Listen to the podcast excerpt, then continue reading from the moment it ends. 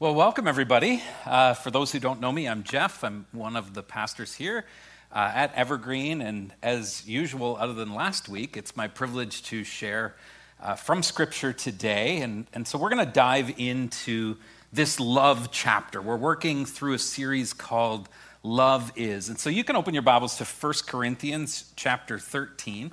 And just as you're doing that, I got a couple uh, quick housekeeping things. Uh, a few things, actually. As we move forward in our reopening process, our numbers are progressively going up. And so we are in need of people to begin engaging again in the life of the church. And so, uh, you know, you can see worship is stripped down today. Uh, and actually, to be honest, that's just plain and simply because of a lack of people being involved in the worship ministries.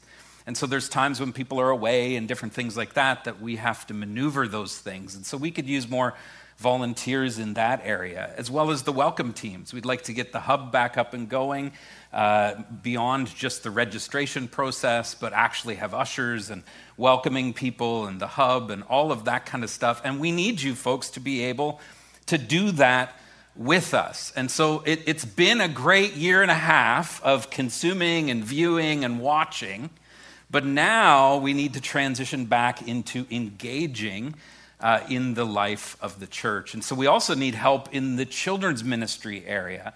We could actually, we have space to be able to expand the children's ministry. We've actually been, other than today, we've been maxed out in the amount of kids that we can navigate, uh, that we can legally uh, handle based on plan to protect. And so, until we get more volunteers in the children's ministry area, we're not going to be able to expand and serve our young families that way, which makes it difficult for them to attend. You kind of see how this all works, right? And so uh, we, we need you to become engaged. Uh, a second thing, uh, we will next week, as of next week, uh, if you are attending the in person service and you want to physically give, so you have an envelope or a check or, or whatever, on the outside of the office on the wall, there'll be a black box that's locked uh, that is mounted there, and you would be able to drop off your giving uh, that way. And so, as of next week, if you're doing that in person, uh, physically, you can do it that way. Of course, we always have our online options, which is where the majority of people are giving now. A quick update uh, as well as far as budget tracking.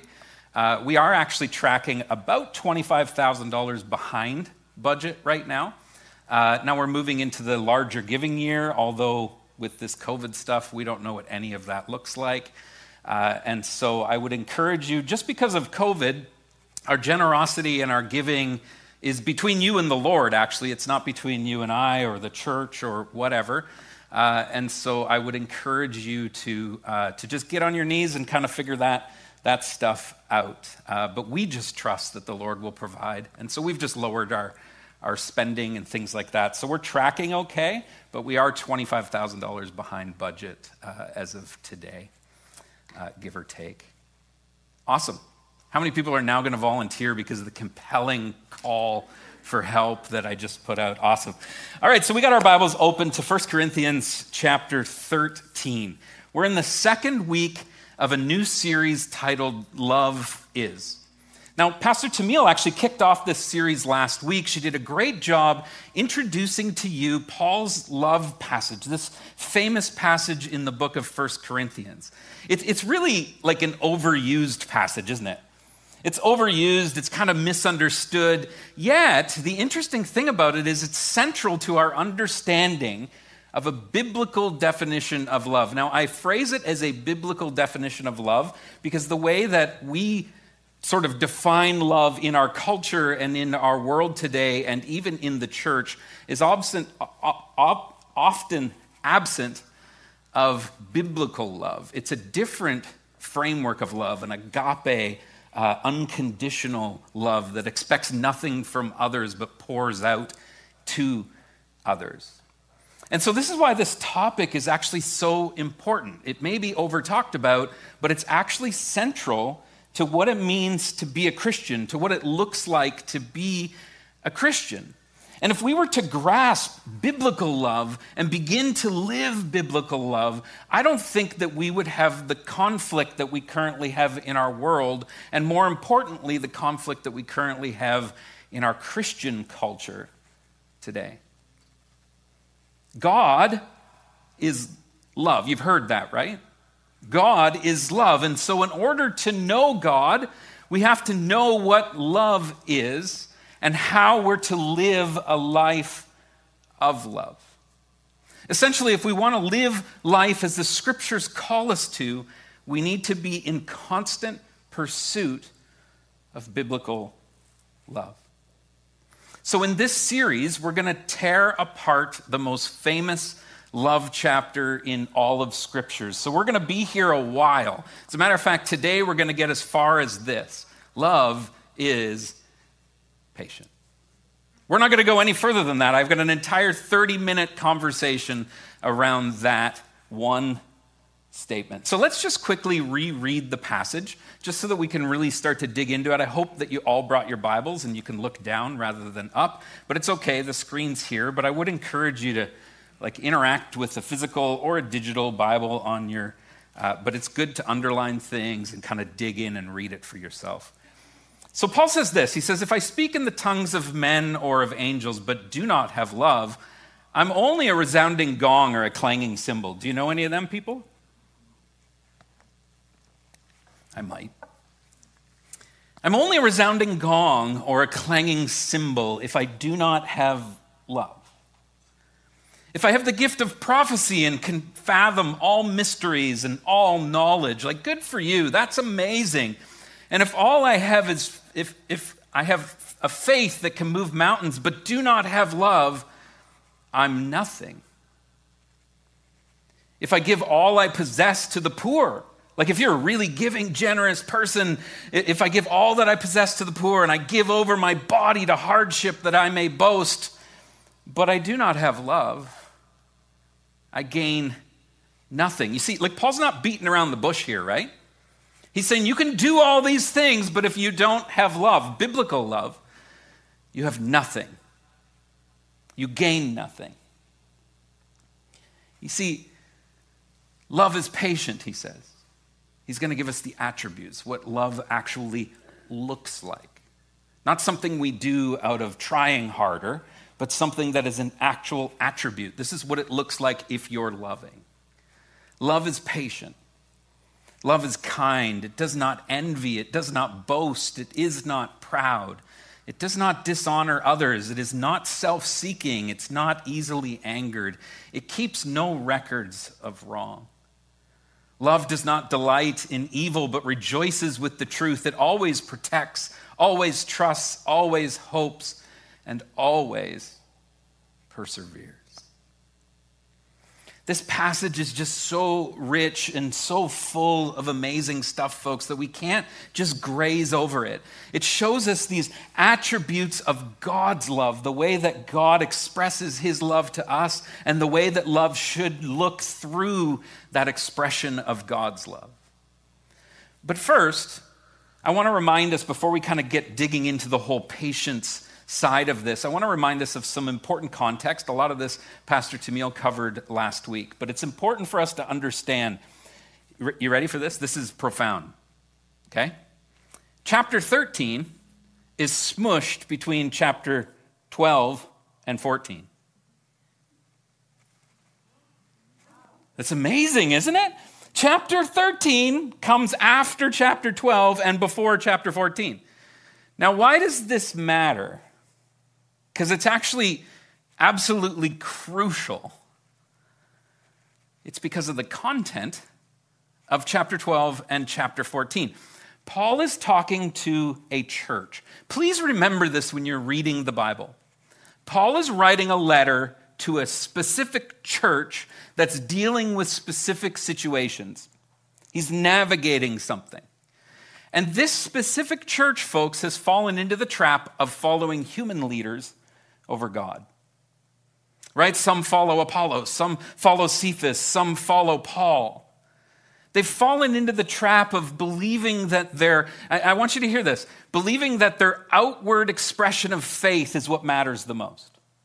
the way things look, right? If I look righteous, if I look holy, if I practice the spiritual gifts, especially the supernatural gifts, then I must be a good Christian. It looks that way. And this church has fallen into the trap of worrying about how things look rather than where things actually come from.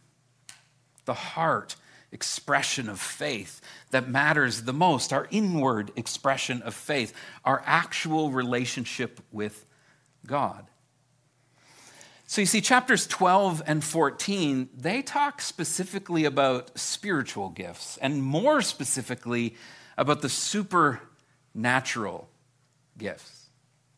You know, the ones that many in the church are like, if you have these gifts, like you're a somebody, you're important, you're connected deeply to God. You must be a great Christian if you have these gifts, like tongues or prophecy or words of knowledge. The problem is, is that the Corinthians, they're abusing these gifts. Remember, they're worried about what it looks like, not where it comes from. And so they're using these supernatural spiritual gifts to act like they're close to God. But in reality, there's all kinds of things happening in their church that are proving they're nowhere near God. So, in order to bring some correction and teaching around these issues, Paul uses a technique that is actually very common in Pauline literature. And that is, we've simplified this a, a little bit the Oreo cookie outline. That, that's what he's using here an Oreo cookie outline, right? You've got the top cookie, you've got the bottom cookie with some amazing icing in the middle. Now, how many of you just like forget the cookie and go straight for the icing? Right? That's actually exactly what Paul kind of wants you to do. Like, like it, it's the, the top and the bottom of the cookie with this amazing icing in the middle, right? Chapter 12 is a cookie, chapter 14 is the cookie, but in the middle is chapter 13 where all the goodness lies, right? All, all the sugar, all the, the great stuff. You need the icing in the middle in order to appreciate the goodness of the cookie. So in chapter 12 and chapter 14, in order to understand what lessons he's giving, what instructions he's giving about supernatural gifts, he says, You need to lick the icing. Without the icing, the cookie's no good. It's an Oreo cookie outline. That's a simple way to, to think about it. So, Paul is teaching about spiritual gifts, and he digresses, so to speak, but it's not really a digression. He just kind of says, Oh, wait a minute. If you're going to understand these two things, you need the icing. So, let's get into it. And if you don't get love right, is what Paul's saying, then you will never get spiritual gifts right. I'm going to say that again. If you don't get biblical love right, you will never get the supernatural gifts or spiritual gifts right. Instead of the gifts drawing them closer, the church in Corinth, which is what they should do, draw yourself and others around you closer to God, they're actually doing more damage than good because they're not being driven by the icing, by the love. So that's why he starts with the concept of you can do all these gifts, like speaking in tongues, prophecy, etc. But if you don't have love, you're nothing but an annoying noise that means nothing. In other words, you're a gonging cymbal, you're just annoying. It's not going to be transformative for anybody. Now, Pastor Tamil taught on this last week, so I really want to encourage you just go back. It's all online. You can watch it again next week or this week throughout the week. Um, so, but there's a couple things that I just want to point out just contextually. Paul is saying that it's entirely possible. Please hear this. It's entirely possible for you to be doing something that you see as right, but do it without love. So it's entirely possible for you to read your Bible and to have the goal of drawing closer to God, but doing it without love doesn't get you there. It's possible that you could be caring for the poor and the widows and the orphans and the oppressed, but doing it without love, which means nothing. You see what I'm getting at? You can be doing things that you see as the right things, but, Paul says, if you don't add the icing, if that's not the driving force behind it, if that's not the place that it begins, then it's done in human abilities only. In other words, you can have a lot of things, you can do a lot of things with good intentions, but if you don't have love, they're done under human power, not God's power. And you'll notice that they're not life transforming. You ever wondered that? How come I keep helping this person out and it just doesn't change? The power of God's absent in it. Therefore, they're absent of something more powerful than we can ever imagine. And that's what Paul says the icing. When someone is, something is done out of love rather than obligation, we would probably just call obligation religion. When something is done out of, uh, out of obligation, it looks like it does in the Corinthian church. But when it's done out of love, Paul says it is way more powerful and it actually means something. So, Paul teaches this to a church that seems to look like they're doing all the right things.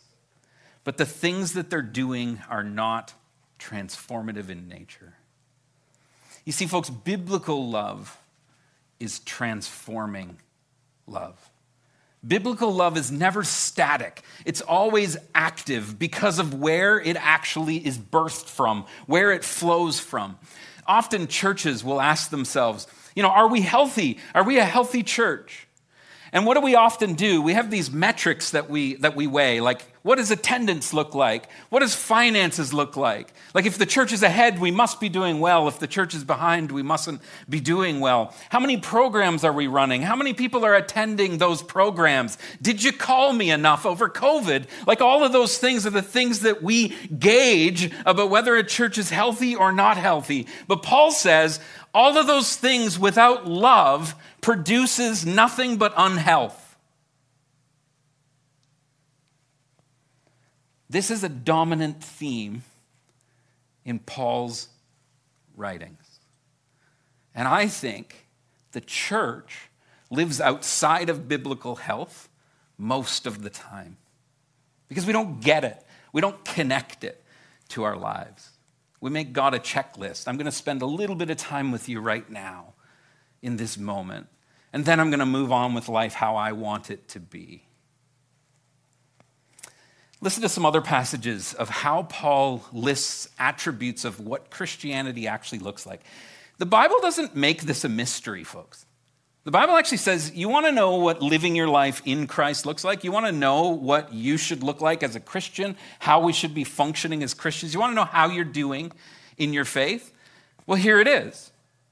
For instance, Galatians chapter 5, verse 22. But the fruit of the Spirit is, now I want you to notice the connections. So, living a fruitful life and the connection to living a loving life. He says the fruit of the Spirit is love, joy, peace, forbearance or patience, kindness, goodness, faithfulness. Paul's writing this as he contrasts above what the flesh looks like. Paul says that, that this is what someone who loves God looks like. But notice the similarities to the Corinthian passage on love. Someone who loves God, in turn, naturally loves others and naturally lives a fruitful life. 1 Thessalonians chapter 5 verse 14 Paul says and we urge you, brothers and sisters, warn those who are idle and disruptive. Now, you have to understand, Paul is talking to the church in Thessalonian, Thessalonica, and he is talking to home churches. This here, folks, didn't exist, right? They were gathering in home churches, kind of like we did over COVID. That was actually the early church. And that's what Paul is talking about. But he says, and we urge you, brothers and sisters, Warn those who are idle and disruptive. Encourage the disheartened. Help the weak. Be patient with everyone. Now, again, Paul pushes, I, I, love this. Paul pushes against those who are idle. Those who are doing nothing in the life of the church, Paul's pushing against. He says, warn those who are idle and disruptive. He says, because you need to become encouraging rather than discouraging. Do something, he says, that's helping someone, and do it all with radical patience, which is one of Paul's attributes of love, isn't it? To Paul, folks, love is a verb, it's active, it's compelling. Colossians chapter 3, verse 12. I love his language here. Therefore, as God's chosen people, holy and dearly loved, you're like, yes, I'm God's chosen, I'm holy, and I'm dearly loved. And so he says, yes. And this is what you should clothe yourself with. So when you wake up in the morning, what do you do? You put clothing on, right? Right? So when you wake up, you put clothing on. And he says, clothe yourselves with compassion kindness, humility, gentleness, and patience. Clothe yourselves, put this on. This is what you should look like as God's people. Be people who are full of compassion, kindness, humility, gentleness, and be patient with all people. Patience means you're patient with the one you're the most frustrated with. And that's the first attribute that I want to talk about today. Love is patient. But before we do that, I want to point out one more thing. And I, I, think this is important too. I want to point out what Paul is not doing with all of the passages that I just read to you. Paul is not giving us in any way a to do list. He's not giving us a do this. He's not saying, now go out and try harder at these things. You lack patience. Now go try to be more patient. Work harder at that. That's not what Paul is saying. He's not saying go out and try to be more kind.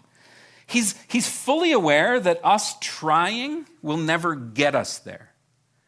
Trying is not the concept in Scripture. It actually is not what Paul is talking about.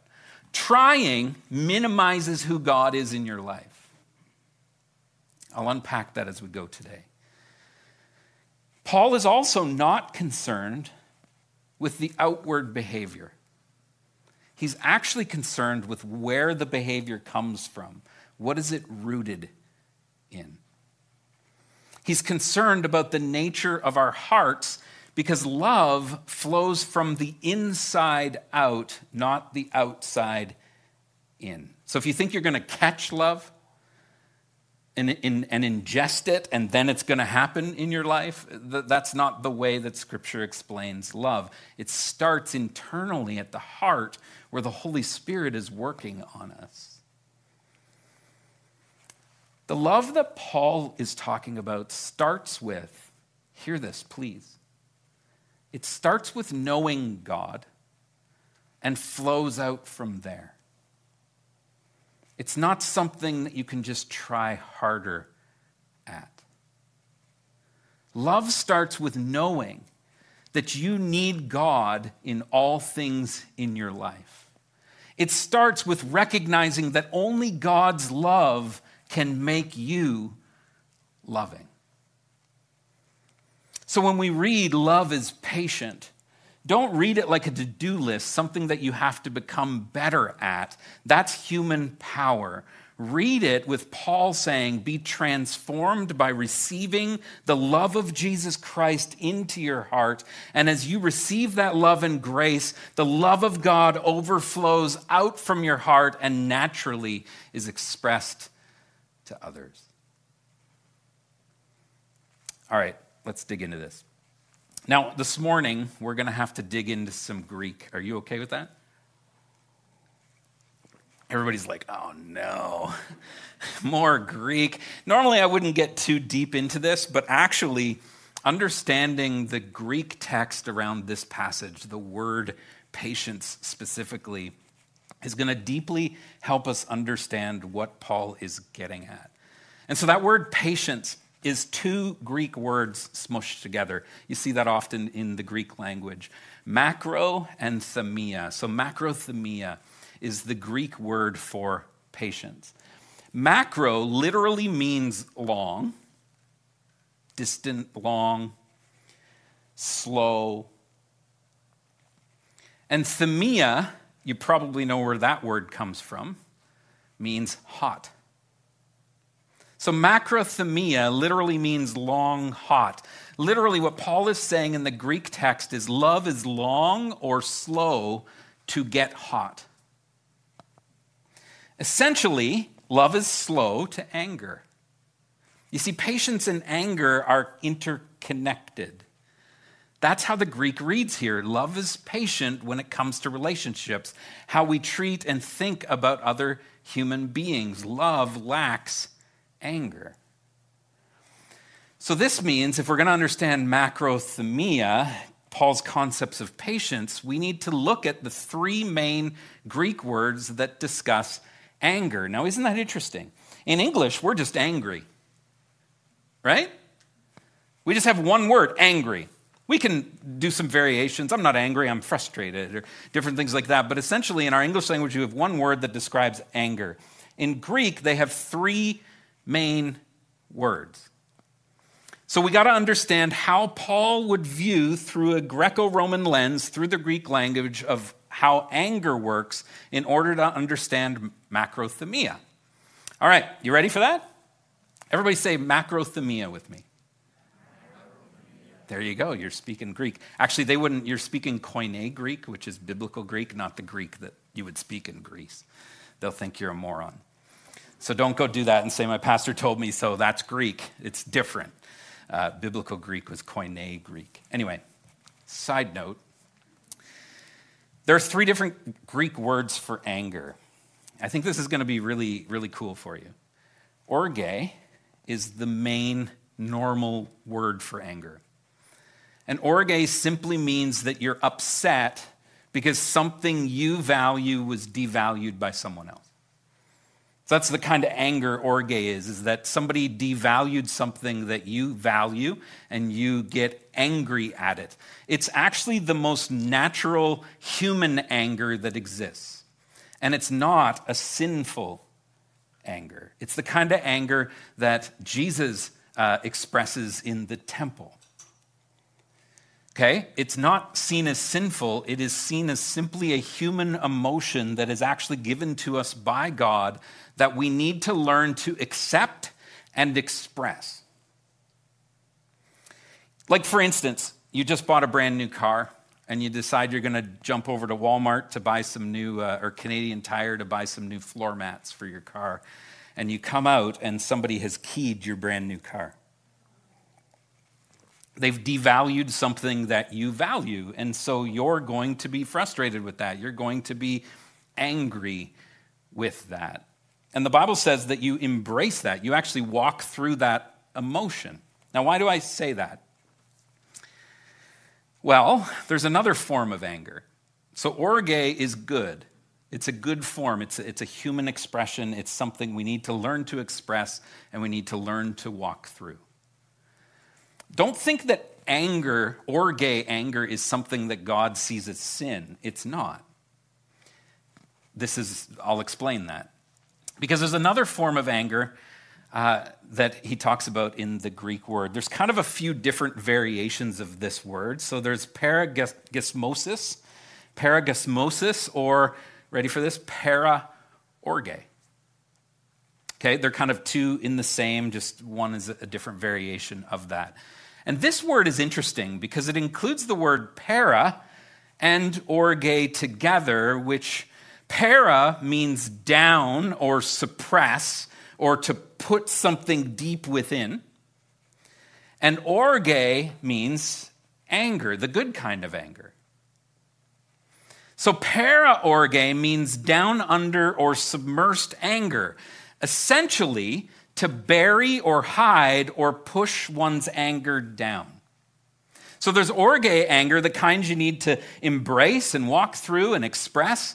But then there's para orge, which is the kind that says, No, I'm fine. I'm not upset. I'm perfectly fine. I will bury this. And we often view this as patience, right? But this, this is not a natural way to love. We're not meant as human beings to bury our emotions. Many Christians think that this is being patient with someone, but it's actually passive aggression. Often, paraorge in Scripture is actually translated as bitterness. And so when you take orge and you suppress it, you para it, it leads you to bitterness. You tracking with me? This is how the Greek language works. It's actually pretty amazing. Paraorge is sin. Paraorge is sin. Suppressing human emotion and anger is actually not patience, it's sin. Now, the third Greek word for love is themos. What do we get from that word? Thermometer. It literally means hot, like really hot. This is the form of anger that's explosive, like, like rage. It's the complete opposite of patience and of love, and it's damaging to everyone around it. So we've got orge, paraorge, and themos. Those are the three different forms of love. Orge is the acceptable form, the natural expression that God's given us. Paraorge is when we suppress that and we act like everything's fine and then it builds up and just creates bitterness. And then themos is when it all comes out and explodes. Do you see how this is working? Let me show you in a passage how this actually works. Ephesians chapter 4. Probably many of you have read this passage. Ephesians chapter 4, verse 26 to 27. Paul says this If you anger, do not sin. The anger there is orge. So, your natural human anger, make sure it doesn't turn into sin. Orge. If you orge, do not sin. Do not let the sun go down while you are still angry. Para orge. And do not give the devil a foothold. So, Paul says, Your orge is not sin, but when you suppress your orge, it moves into sin. And so don't let the sun go down on that, that para orge. You see it? Express your anger. It's a natural human disposition so that you don't move into para orge because para orge creates bitterness and you don't want to go to bed bitter. Embrace it, communicate it, move on, things will be fine. But if you let it fester, this is what will happen. It gives the devil a foothold. I'm okay, I'm fine, I'm, I'm fine. I'm just progressively getting bitter and more passive aggressive. And guess what it opens it up to? The devil getting a foothold in your life. So in Ephesians, what Paul is saying is based on this use of Greek words. When someone causes us to be angry, if we're not honest about it, it will turn into bitterness, and bitterness will become rage, which is exactly how the devil wants you to act. This is why Paul says that when you are loving, it creates patience.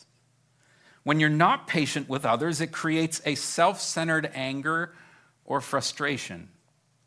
Because according to Greek, anger and a lack of patience are tied directly together.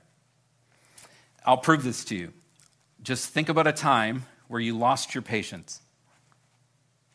We probably don't have to think too far back, right? Think about a time when you lost your patience. What were you thinking in that moment?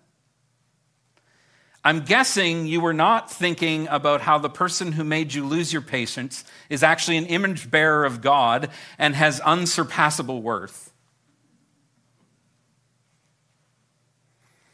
It's probably more about how the person is not fitting into your plan.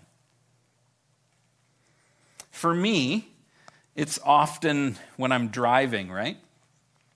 And I have an appointment to be at and then I get stuck behind uh, that person who's like extra cautious, you know, like stops at the stop sign and looks that way and that way like five to six times, you know, and if a car is like a thousand meters there, they just wait and let that person go by. And you, you know what I'm saying?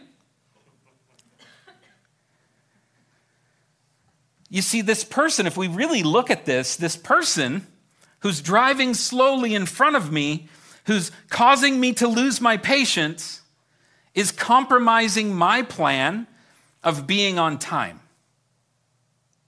They're actually, what's causing me to not be patient is that they are affecting my agenda in a negative way, which causes me to lose my patience. You see, a lack of patience is always about putting ourselves at the center. It's about our agenda and someone getting in the way of our agenda. I'm going to use a little play on words here we impose our supposed tos onto others. Do you get it? We impose our supposed, tos onto others. Like this person in front of me was supposed to drive faster so that I can get to my meeting on time instead of me just leaving earlier. You see how this works, folks? To Paul, it's our supposed tos that cause us to lack love. Because with our supposed tos, we're projecting our will onto another without considering God's will. Do you follow me? Of what I mean? You're supposed to know better. You're supposed to this. You're supposed to that. You're getting in my way of my supposed to. Follow me? Tracking? It, give me something. Like, yeah, Pastor, we got it. We're getting this. We understand. Whew. Patience, right? So when Paul describes the first attribute of love, many of us are already frustrated with this passage, aren't we? Because it's really easy to grow impatient with someone that annoys us or someone who does something wrong to us. And so, how do we live this love that Paul is talking about? Well, the key to understanding patience is to understand where patience comes from in the first place.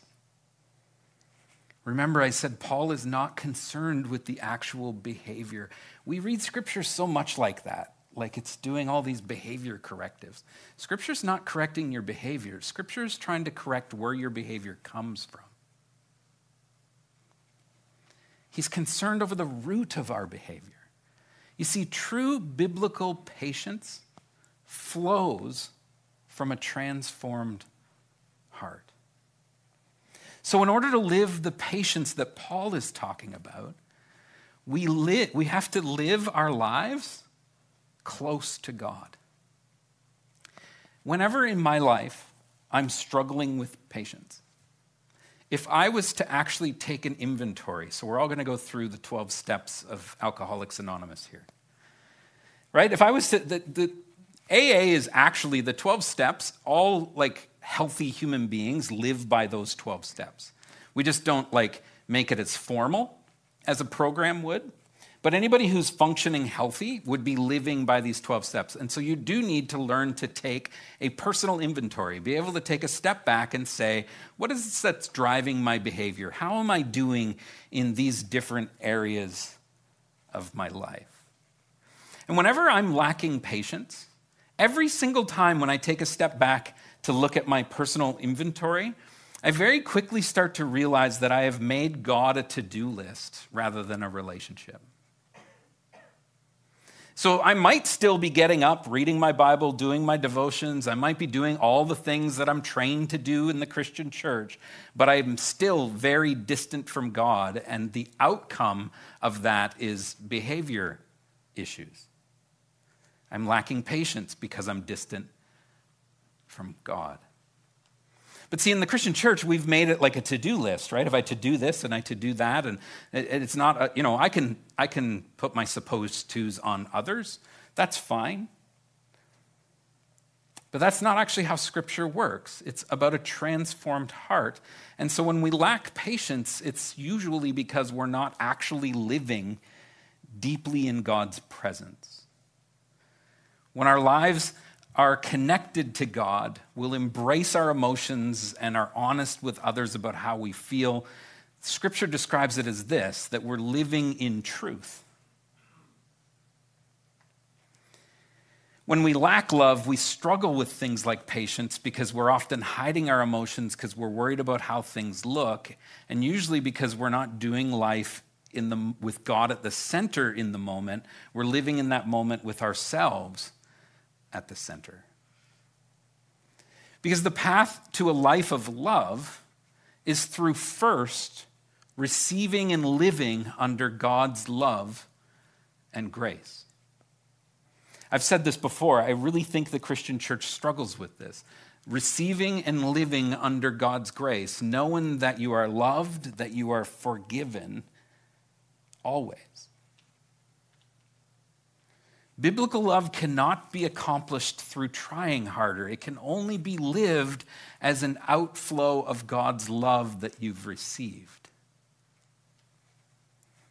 As we live and draw closer to God, He causes our cup to overflow with His love. And then this cup, this natural overflowing of receiving God's love and grace, flows into the rest of our lives and the rest of our behaviors.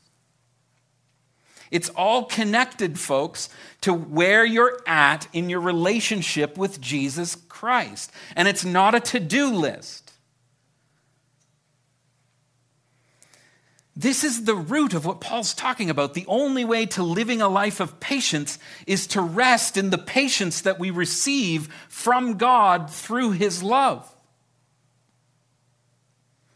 It can't be manufactured by human abilities, it has to flow from a transformed heart. A heart that lives in truth and truth can only be found in Jesus Christ. I hear a lot about truth today, but it's never attached to Jesus. Jesus Christ is the way, the truth, and the life. All this crap around us has nothing to do with truth. Jesus is the truth. But if you're distant from him, you'll lack patience, you'll lack kindness. So we know it, cognitively, right? We know it, but do we know it? Is it changing us? Are we becoming new? Are we resting in the love that we've received and allowing it to overflow into the worst people we know? So, how do we love the way Paul describes it? We live and practice the disciplines that Scripture calls us to so that we can draw closer to God each day. When Pastor Tamil comes up and she walks you through a palms down and palms up, she is literally teaching you what the Bible teaches us on how to connect with God. When Pastor Tamil puts out practices of spiritual formation, she is literally, that's not us. We're not making this stuff up, folks. That is rooted in Scripture. This is how the Bible says you go about drawing closer to God so that you can live agape love. John chapter 13, verse 35. By this, everyone will know that you are my disciples. It's not by your amazing obedience to your to do list. It's not by trying harder. It's none of that. It's how you love one another. Do you see that? By this, everyone will know that you are my disciples. How do we know that you're a disciple of Jesus Christ? Not because you tell us you are, it's based on how you love one another. The love we're called to from one another, for one another, flows from our closeness to God if we struggle with it, God is probably distant in your life. I know that that's my case. Whenever I'm struggling with patience, I'm often distant from God. We do this, folks, by reading Scripture with a posture of listening. Not just a to do like, not just like, check, I did my reading today. Yay for me, I spent two minutes with Jesus. It's pondering it, it's sitting with it, it's letting it be alive. This is a living book, not a static book that never, like, it, it, God is not changing, but this book is here to change you. Read scripture with a posture of listening and begin to be transformed by it. It's done by praying and talking honestly to God. Like when you pray, is it actually all your agenda? Is it just like, God, do this for me, God, do that for me, Lord, I need you to do this? What can I get from you today, Jesus? Is that your theology? It's okay to ask God for things, but you also need to praise God for who He is. You also need to ask God what He wants you to do instead of what you want God to do for you. A loving life is a disciplined life that keeps Jesus at the center of all moments of life and then receives God's loving grace. And because of the power of grace and love, we experience, our, our love that we experience flows out of us naturally. So, this morning, before I have Pastor Tamil come up in a moment, I want to challenge you with, with something really simple. A couple very simple questions. Is God the center of your everything? Is he the center of your everything? Is God at the forefront of your mind when you're walking down the street? Is God at the forefront of your mind when you're in line at Tim Hortons? The simple things in life, do you invite God into them? Are you seeking Him in all things and practicing faith through hearing from and talking to God?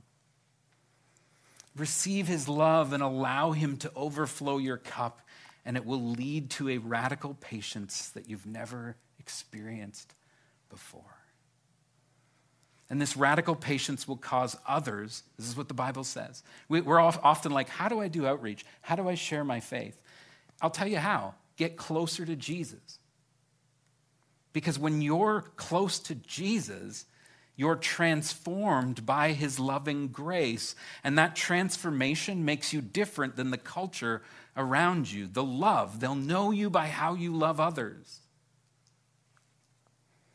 And it's only possible through God working in you.